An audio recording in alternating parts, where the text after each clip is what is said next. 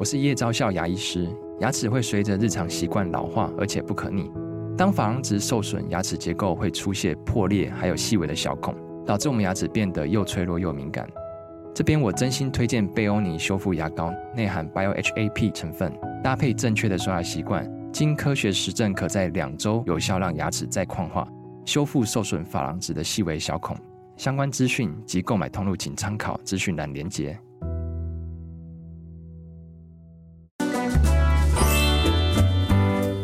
爱经典。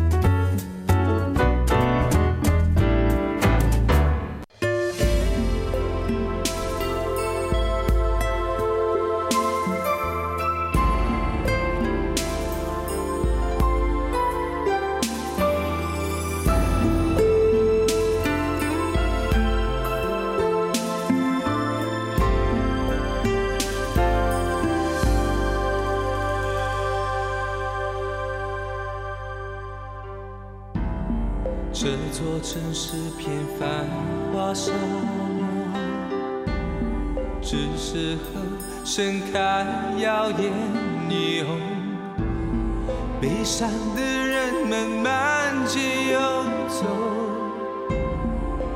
打听幸福的下落，爱情都只是传说，难开花难结果。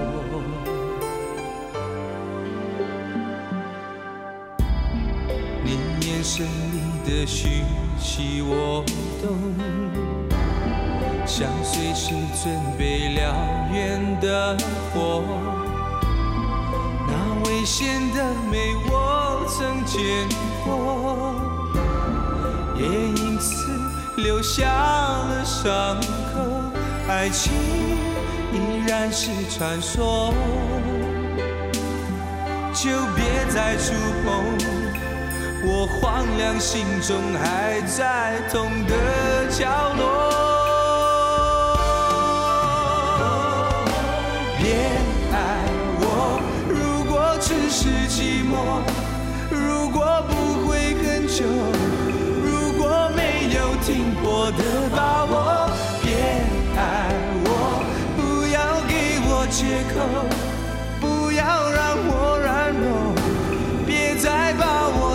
像海市蜃楼。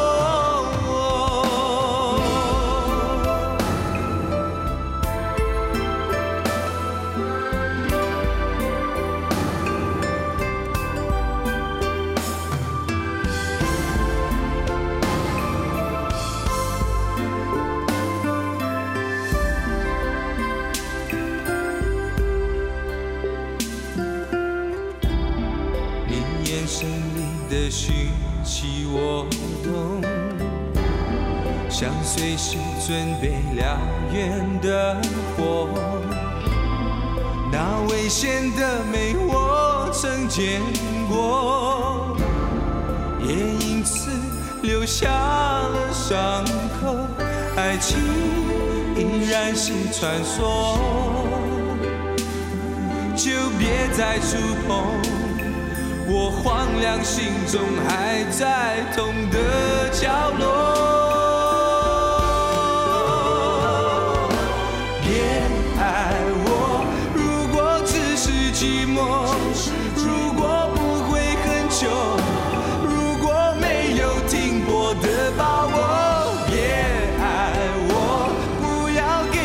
借口不要让我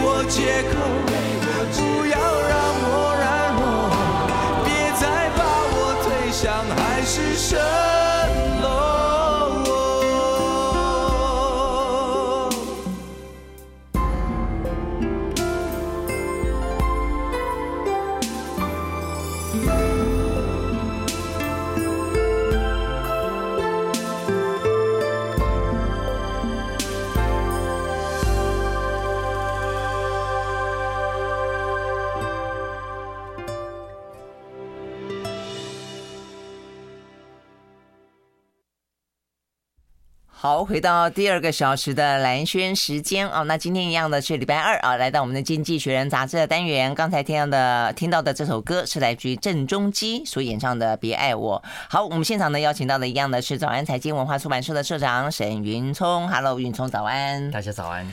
好，那今天的话呢，《经济学人》杂志的封面是什么呢？呃，是一个拜登啊。所以呢，我们今天第一个小时才聊到说呢，在二零二四年有七十六个国家呃要选举啊，然后。有四十二亿人要去投票。那第一个呢，比较受到关注的孟加拉哦，已经呢呃这个完成选举了，但是看起来争议不断啊。到现在选举完了，但是呢在野党呃不接受这个选举的结果等等啊，还是有非常多的纷扰。那呃台湾这个礼拜呢就要选举了啊，所以呢这一期的《经济学人》杂志呢封面讲的是拜登，显然的讲的呢也是选举啊。呃，Made in 一九四二年。一九四二年的一辆老车 出厂的这辆车子，拜登还可以跑在呃二零二四年二四二零二四年的路上吗？我想这是他要问的一个最主要的问题了啊。所以封面故事讲的是美国的大选，但是另外呢非常重要的当中的一篇，只有一篇吗？文章？两篇，两篇讲的是台湾的大选。好，所以呢，呃，这个显然在这一期的《经济学人》杂志当中，关注了相当多在二零二四年很重要的啊，这个对于全球地缘政治举足轻重的一些呢选举啊。好，先呃，待会儿我们会讲到台湾。那么一开始还是先从这一部老车开始。这车子其实坦白讲蛮复古的哈。而且生锈了，哦，是生锈吧？还觉得蛮好看的呢。对对，好看归好看，但是它还可以上路嘛？啊，对，还能上路嘛？现在都已现在都已经是这个电动车的时代了。如果大家喜欢手感，比方说呃，这个呃自己呃，这个那个叫什么东西啊？手牌啊，手牌还可以开手牌吗？什么东西呀？好好好，那 OK，所以呢，嗯，好，呃，这一期呢是。二零二四年第一期的《经济学人》杂志，嗯，嗯，大家都休假回来了。呃，对，是你讲的事情，就是我要讲的重点，就是我怀疑，就是我觉得，呃，今天这个回来，这个题目有一点是气化出来的。嗯，对。OK，当然两个原因，另一个原因也是因为一月份马上美国初选也就要展开了。哎，对对对。啊，所以他，我想二零二四年，这可能是美国政坛以及全世界政治最重要的事件之一，大家都想。知道到底川普会不会重回白宫？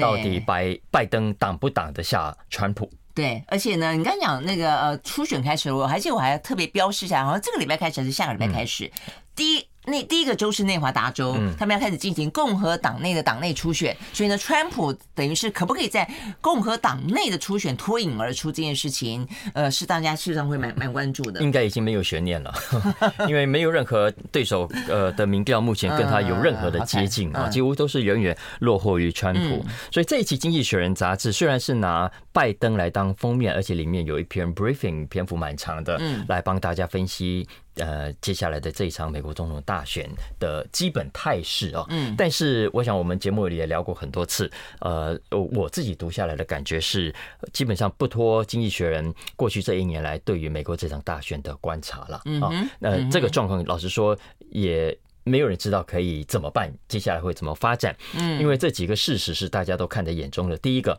是川普，嗯，呃，川普。看起来势不可挡的样子，嗯，不但在共和党里面没有任何的对手。以现在的民调来说，我们都看到了，呃，如果现在来投票选举，拜登是稳输的，嗯，呃，六个关键的摇，但各自的州也就算了，但六个关键的摇摆州看起来拜登都是落后的，嗯，好像有四个吧，他都是落后的啊，所以在这种情况下。怎么办呢？拜登该怎么办呢？民主党该怎么办呢？这就是这一期接下来呃，这个经济学人，我觉得他想让大家看到的重点啊。嗯哼，重点是拜登的这个人。嗯，目前我们看到他的民调支持度是负的十六个百分点。嗯哼，是支持度远远少于呃不想支持他的人。嗯，呃，如果现在去做民调啊，有百分之六十的人不希望看到拜登出来参选。嗯，包括当年投。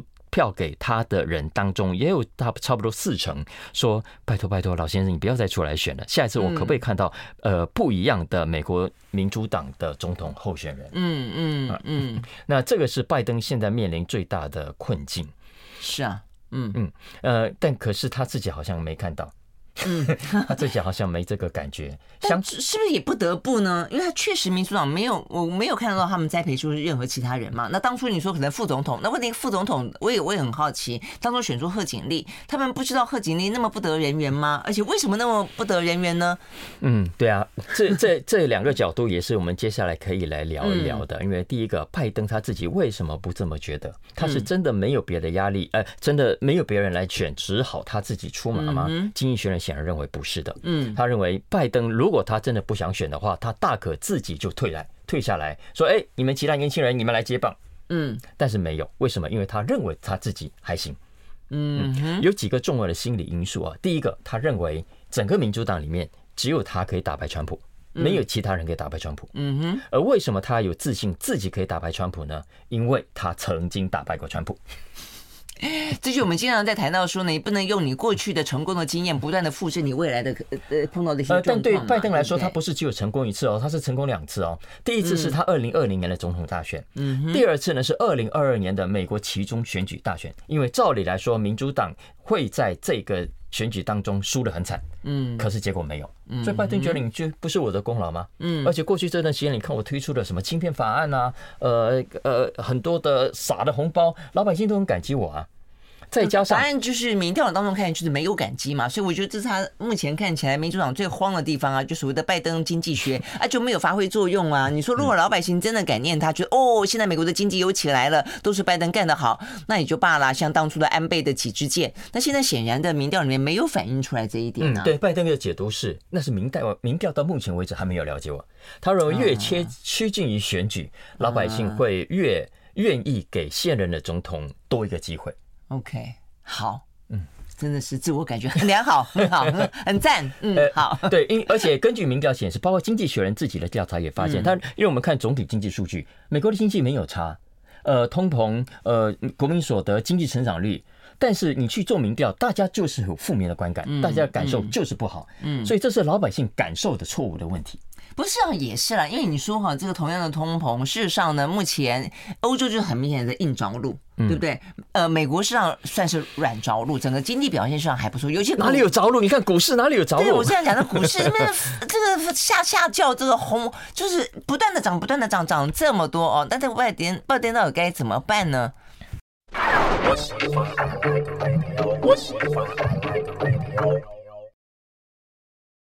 好，回到蓝轩时间啊，那继续和沈云聪来聊这一期的《经济学人》杂志。OK，好，我们刚才讲到啊，这个有关于呢，呃，拜登啊，这个今年的选举啊，到底怎么样？他这一部老车啊，目前可以上路吗？就讲到很多哦。刚才云通特别锁定的就是说，目前看起来，呃，包括民主党内啊，包括美国的民意，显然对于拜登都没有如他自己感觉的这么的良好啊。他显然呢自己过度的乐观。那 OK，真的，可是好，那那所以呢？问题是，他我我坦白讲，我就是政治版就是这个样子。如果说拜登过自自我感觉良好，那民主党屁分明有其他的人，分明有其他人可以挑挑战他，可以替代他来来出战这个川普的话，那我觉得民主党人应该负起责任，你你就你就让拜登请他下来啊，就算拜登不想下来，你就请他下来嘛，不是这个样子吗？没错。那问题是民主党也没有这样子的。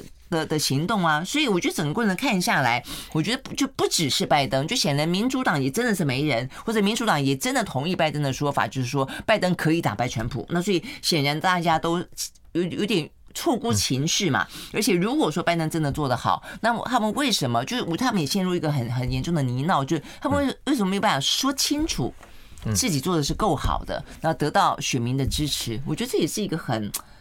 嗯，很诡异的状况，对不对？对啊，就是民主党，你刚刚用“泥淖”两个字来形容，我觉得就是民主党过去这一年来整个策略上所显示出来的状况。嗯啊，就是你该为而不为，当为而不为的时候，但经济学人说你已经错过时机了。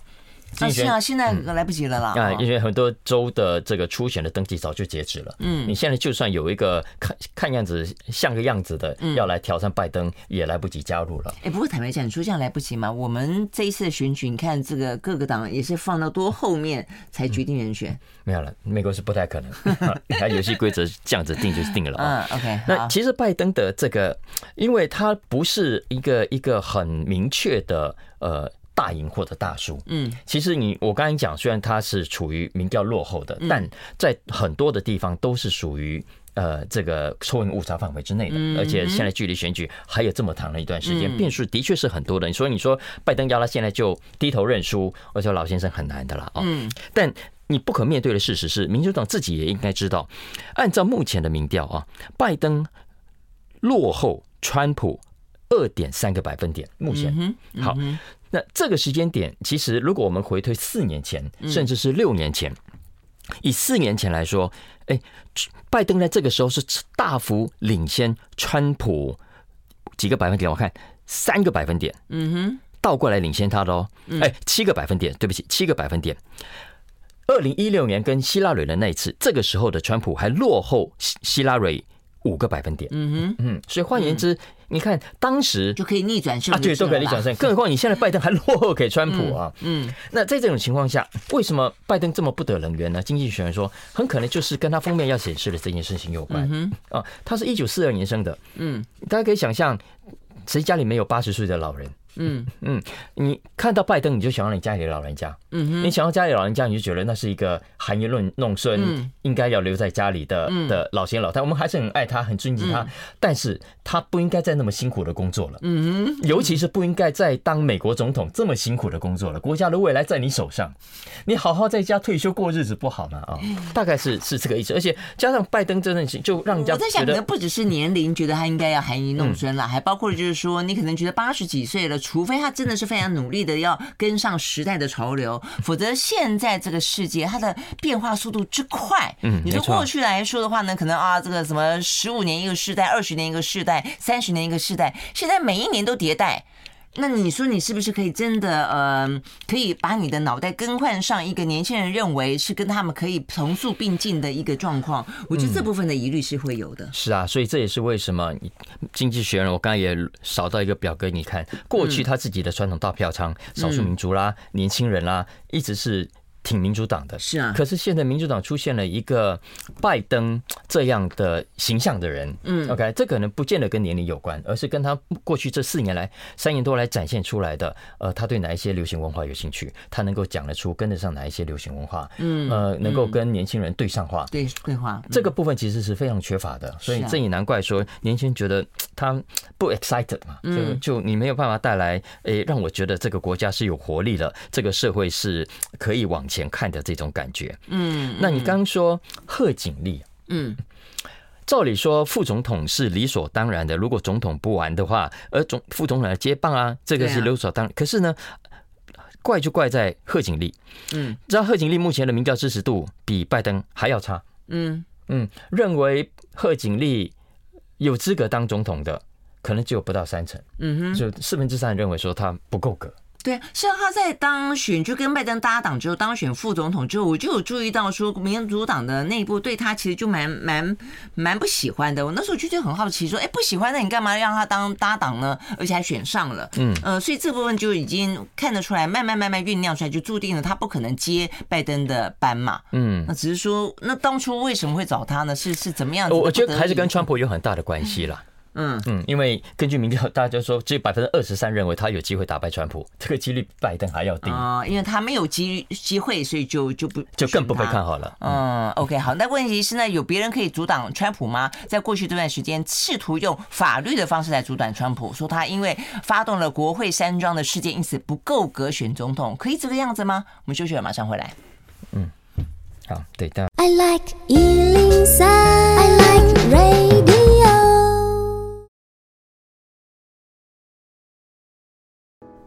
好，回到连线时间，继续和沈云聪来聊这一期的《经济学人》杂志哦。所以我们刚刚讲到封面故事呢，讲到的是美国的总统大选了哦。讲到拜登的话呢，显然呢算是一个现任总统，但是目前他的支持度非常的低，甚至低过呢还没有被呃共和党选为呃这个呃这个总统候选人的川普哦。那 OK，但是他现在还自信满满，那但是也没办法了哦。现在民主党现在不可能换人哦，那所以接下来的选情可以逆转吗？那所以呢，另外有一个行动，目前似乎想要去。逆转，就透过阻拦川普出来选举哦。所以呢，过去这几个礼拜，有不同的州开始呢说，他们运用了一个宪法的其中一个条文哦，说到说，因为你呢，呃，煽动叛乱啊，所以呢，就是这个煽动叛乱就讲的是国会山庄暴动事件，所以呢，这个呃，川普有份啊，所以因此的话呢，你就没有呃这个选总统的资格。好，但是这个事情的话呢，川普上诉。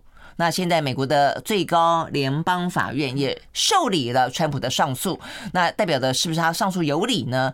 我其实看了那个条文啊，我确实觉得用这个。条文去阻挡，试图阻挡川普，我想是没有办法中的办法了哦。但是其实看起来未必能够成功哦，因为它里面讲到的是讲美国的呃这个公职人员啊，你说总统算不算是公职人员哦？公职人员是被聘任、被指派的，那但是总统是全美国人民选出来的啊。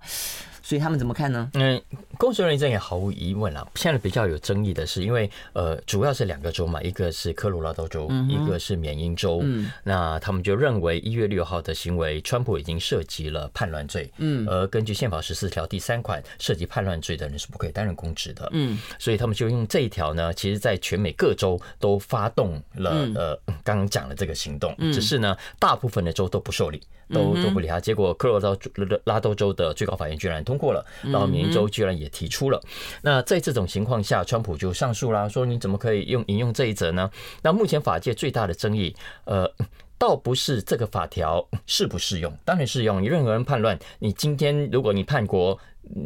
嗯，搞内乱怎么可以出来？哦，是不是用川普？可不是，是不是用公职人员当然适用啊。但是川普就选总统这件事情算不算公职人员？嗯嗯、我看他们内部争议非常大。哎，对，而且更更争议更大的就是川普一月六号的事情够不够得上叛乱？嗯，那你要怎么去定义那件事情？川普现在说不是啊，我只是合法主张我自己的权利而已啊。嗯嗯，但是因为他宣誓的时候也说，我就是宣誓要效忠中呃中华民国宪法，美美国宪法，然后然后呃，所以照理说你选输了，你就要按照基本规则来就认输就好了。嗯、结果诶，他没有，他就搞这个，所以看在民主党眼中，你基本上就已经就实质的叛乱了，而且还攻进了国会山庄等等哦。嗯，那但这个事情。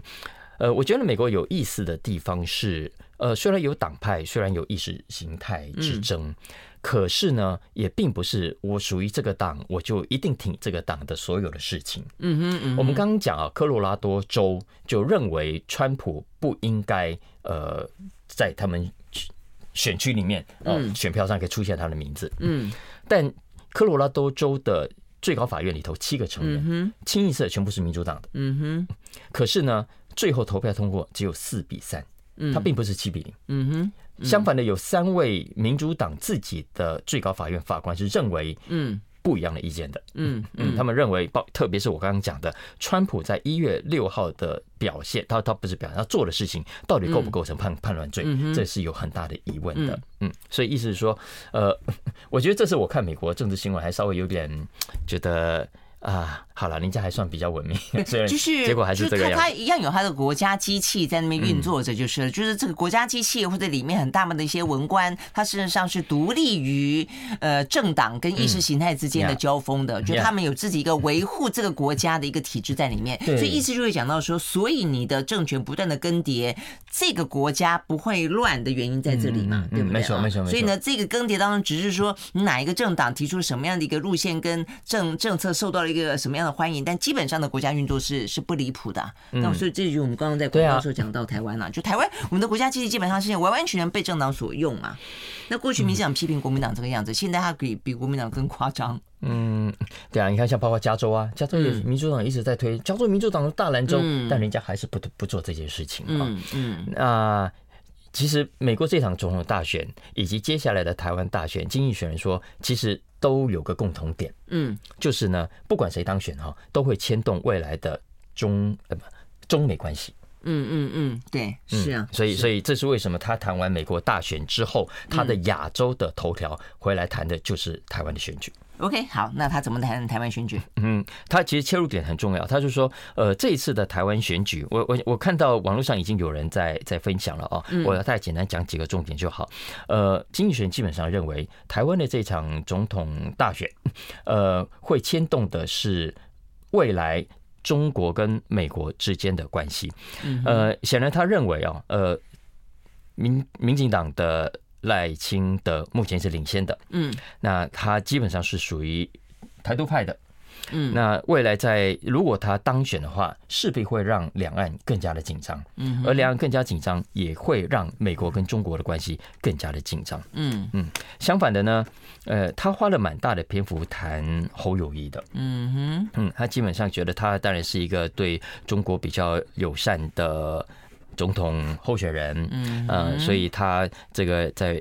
目前为止提出了主张是倾向维持现状的，然后呃，他也比较不倾向挑衅啊，嗯呃，大概大概是他主要的的的观察点，嗯哼，然后。然后我正在找，OK，好，所以不挑衅意思就是说，如果是他当选的话，那两岸之间相对来说就不会有先前担心的，因为赖清德台独而呈现了一个两岸紧绷以及中美紧绷的那么一个关关系就是了。嗯，基本的相对来说是，但是嗯，他他认为了侯友谊也未必真的可以让这个整个局势呃稳，就是。Greater calm 啊，就带来更大的让人家更安心。为什么？因为他虽然反台独，但是呢，他也反对一国两制啊。嗯哼，嗯，因为大部分的台湾人也的确是反对一国两制啊。嗯嗯，是啊是啊。那这个跟会不会稳定？嗯，但是他认为在这种情况下，光是对话并没有办法让习近平满意。Mere dialogue will not satisfy Mr. Xi。嗯哼，嗯哼，因为对习近平来说是希望呃台湾来来来来来来，你你招接接受接受我的我的治理啊，但呃侯友谊显然也不可能同意这一点的。那当然，嗯，那不只是侯友谊啊，就是台湾要不在台湾选总统，你说要同意要同意什么？他的他话你们讲的够明白，习要干嘛？就是要同意习的什么？嗯，招安 concession，嗯。希望你来来来，你不要再跟我争了。嗯，那不可能嘛，嗯、来跟我和解吧。对对对，嗯、和解是可以看你怎么。I like 103,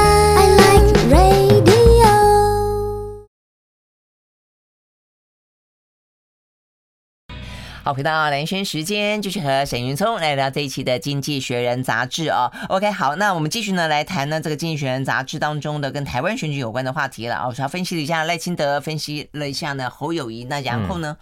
嗯、呃，当然接下来还有立法院的选举了。经济学人、啊、他没有讲柯文哲哦。嗯、呃，篇幅真的比较少哎。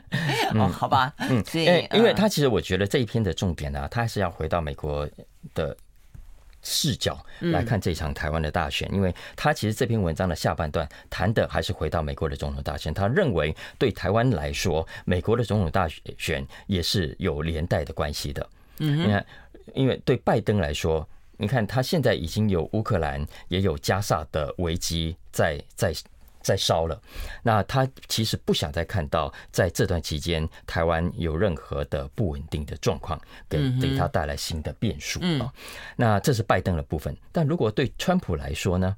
其实川普过去早就说了，他就认为这个台湾偷走了美国的半导体产业，所以他在他第一任的时候就已经说他不会协防台湾。嗯，OK，但是呢，未来。他如果继续回到白宫的话，看起来还是会继续采取对抗中国的这个策略。而当他要对抗中国的时候，台湾看起来也是他可以用的筹码。嗯嗯，所以呃，在现在美国国会里面，就很多的声音就，就哎，我需要给台湾更多的支持，更多的这个外交上的承认。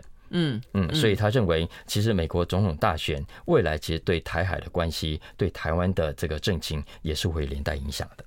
嗯嗯嗯，这我们知道，不，这这还回过来就有点去分析说，如果是川普当选的话呢，对台海关系会怎么样？如果是拜登当选的时候呢，对台湾会怎么样嘛？对不对？所以一般预估觉得说呢，川普先前的一些曾经对台湾撂过的狠话，在他当选之后对台湾会比较不利。但是所以呃，对于台湾选举的部分的话，他就真的就是点到为止。嗯呃对。然后，嗯，然后他其实回到他的结论，还是回到谈到未来美国的外交政策。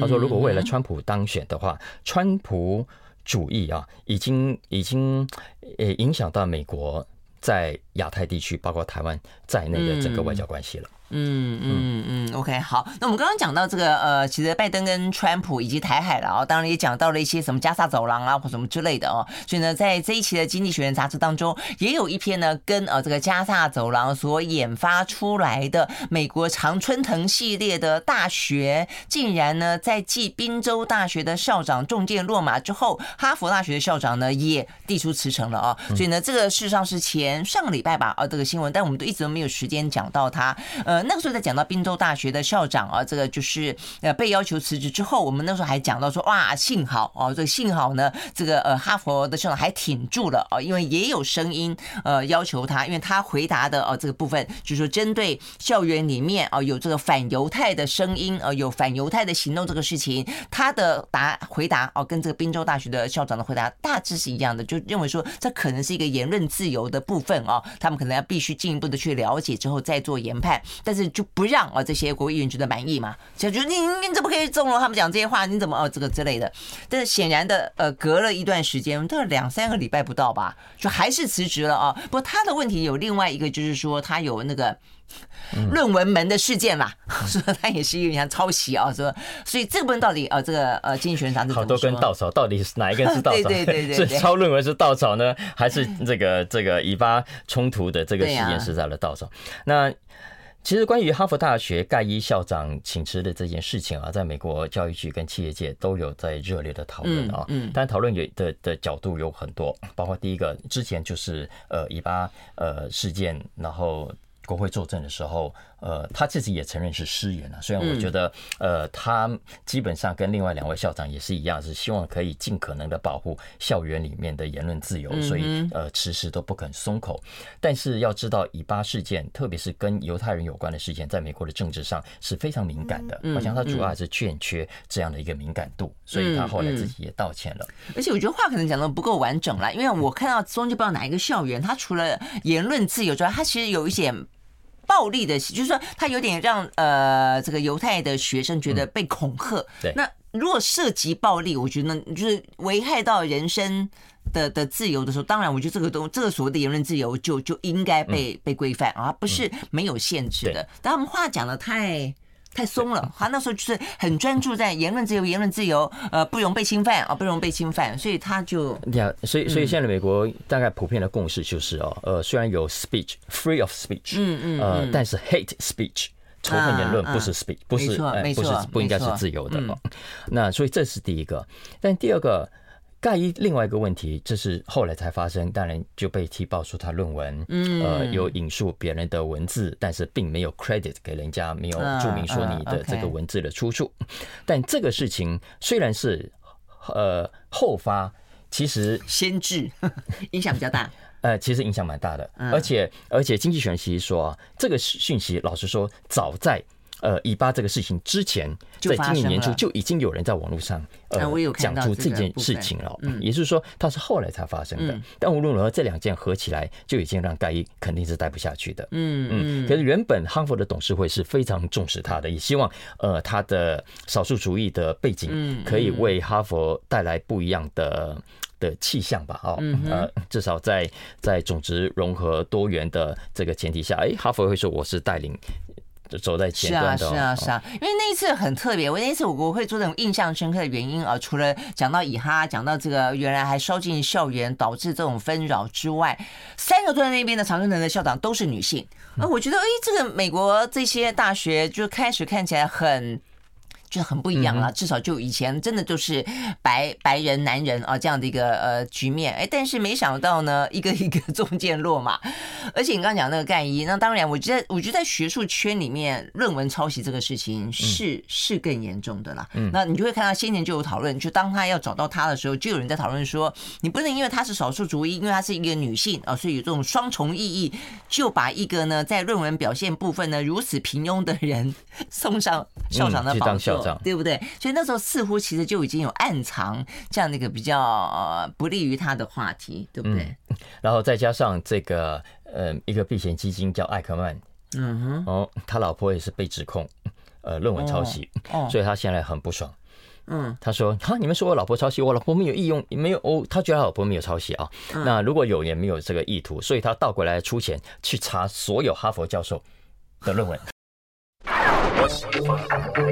爸爸我喜欢我是你好，回到蓝轩时间，继续和沈云聪来聊这一期的《经济学人》杂志啊。好，那最后呢，聊一个话题是跟的 AI 国家队有关哦，因为呃，过去一这一整年嘛，哦，这个就是 AI 大大爆发，嗯，呃，它的应用呢，在今年看起来也大家都摩拳擦掌啊。那不管是 NVIDIA 哇，这国家拼命飙，然后的话呢，OpenAI 也说他们要开始有这个 Store 里面呢，欢迎各式各样的应用程式都进来进驻，然后帮大家呢，能不管在游戏部分啦，在工作部分啦，在创意部分啦，呃，都。可以呃，有所这个应用。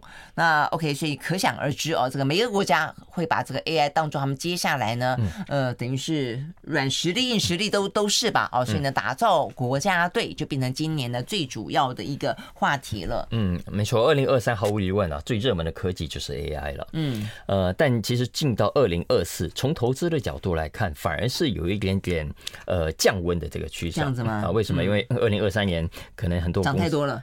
吹过头了，然 后说 AI 可以怎样，AI 可以那样哦。其实很多的技术未必是那么成熟的，所以呃，我看到美国创投业的很多的的的报告，他就说，其实他们现在看公司都要更加的小心，嗯。啊，就除非你这个 技术呃，你的这个训练出来的模型，哎，已经让大家很惊艳，真的是看起来有可为，否则的话，你未必可以在募资上太顺利，嗯，要不然，其实以去年过去这两三年来说，呃。创投投到 AI 的钱是不眨眼的，对呀，对呀，甚至是追着捧钱要给很多的 AI 新创公司。但是这个情况，呃，我想在二零二四年会有一些些逆转。不过这是民间创投的部分。嗯哼，在政府的角色上，呃，经济学人的这一期商业头条，其实带着我们看全球主要国家的政府都知道这是未来非常重要的关键产业。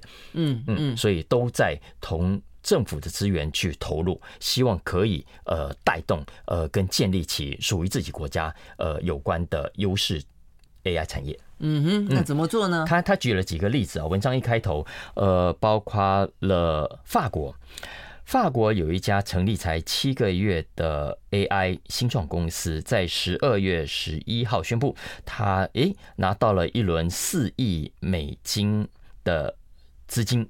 嗯，那。这个在短短的七个月之内，它的市值已经来到了二十亿美金，等于是独角兽是十亿，它已经是二十亿了啊。那除了法国之外，印度，印度也有一家新的这个 AI 新创公司叫 Krutrim，K R U T R I M 啊。据说呢，它推出了印度第一个多种语言的大型语言学习模型。嗯啊，多种语言，因为我们知道，呃，现在主要英文，第二，OpenAI 都是英文，然后大陆有大陆的，但是，呃，如果你讲的是阿拉伯语呢，讲的是印度语呢，讲讲的是其他语言，所以印度现在开始推自己的。呃，印度语为主，甚至是含纳涵盖其他语言的多种语言的这个学习。哎，这很有市场哦。嗯，没错。然后不止印度，还有中东啊，中东的两个国家，一个是沙特阿拉伯，还有一个是阿拉伯联合大公国，现在都很积极的砸钱，呃，去投入 AI。那所谓砸钱投入 AI，做的不只是第一个，呃，设厂啊，呃，投资这些新创，呃，搞这些软体而已。不，他们还做另外一件也很重要的事情，就是培育人才。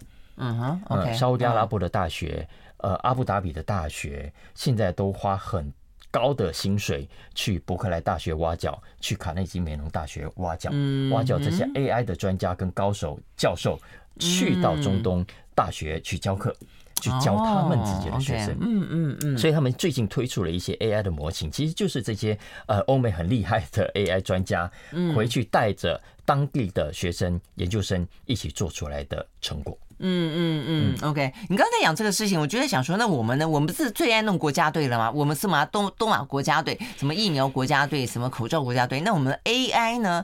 也没有听到这一次总统大选当中有谁在关注台湾呃整个国家发展产业的未来。我们好像感觉上就是，我干脆觉得台张忠谋来选总统算了。我觉得，就我觉得我们好像什么事情就有个一个呃台积电，然后当一个护国神山，我们就就是与。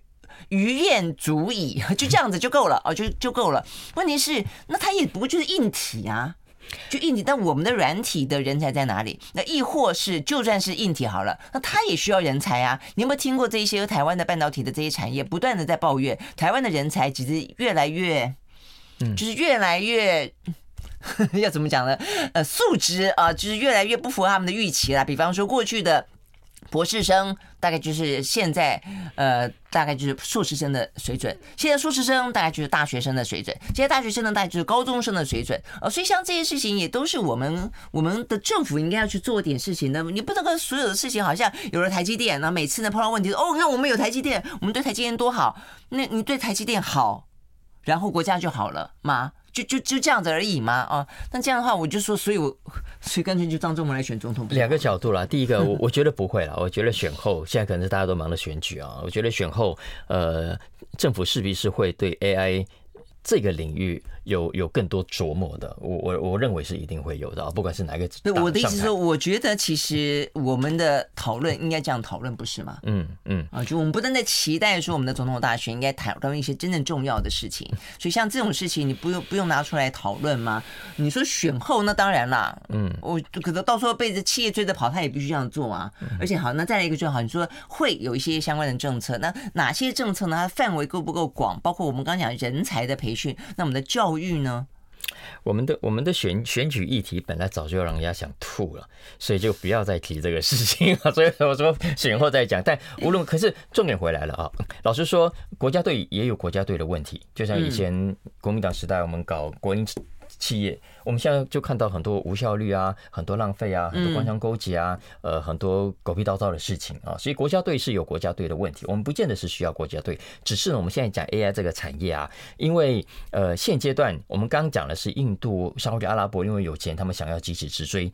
那另外，他有提到两个重要的国家，现在其实也用政府的力量大举的介入，呃，中国跟美国。嗯嗯，这两个国家现在为了要抢在高科技的前端，嗯，都怕民间企业不够力，所以政府都在想办法，要免税的免税，要给钱的给钱，就是希望可以让自己的国家在 AI 的这个领域上哈，不要落后给对方。是啊，我还是觉得国家队有它的必要。嗯，因为我们说的国家队的话呢，它不是一个呃实质上一个什么样的队伍，而是说你政府因为觉得是一个国家产业发展需要，因此我在法令当中给你相当程度的松绑，我在一些预算当中给你相当程度的支援，我在一些呢呃你需要的部分，我给你一些呢相关的随时都有政府的 backup，我觉得应该是这样子啊，嗯，或者说我搭一个平台，你们通通都上来，我觉得也是政府可以做的。对对对，就你刚刚讲的，所谓国家队，它其实不见得就是我一定要搞一个国营事业啊，我不是国营事业啦，它嗯不会是。国营事业。对，呃，不过刚才讲了相关所谓的 AI 概念哈，有有其实分三大领域，嗯，第一个领域是我们比较熟悉的，我们比较擅长的叫半导体制造，嗯，第二个领域呢就是所谓的 AI，呃呃，大型语言学习模型啊等等，第三个领域是 GPU，嗯，啊，是绘图晶片的软体，对，那这个三个领域现在特别是对美国跟中国来说都兵家必争，嗯嗯，所以呃，我觉得你要提到台湾，我就觉得我们现在有台积电，我们有硬体，哎，我们有硬体，然后呃，我们老实说，我们的语言模型的优势在中文，嗯哼，呃，但这个部分下一步要怎么发展，我觉得是一个大的问号哦。对呀，呃，所以所以你就是你讲到，我觉得接下来的确，我我昨天在在录我的 podcast 的时候也讲到这个观点，我说我们台湾自己要有自己的呃。概念，国家队的一起往这个领域建构出一个更有实力未来的方向。嗯嗯嗯，就是我觉得我们现在过去。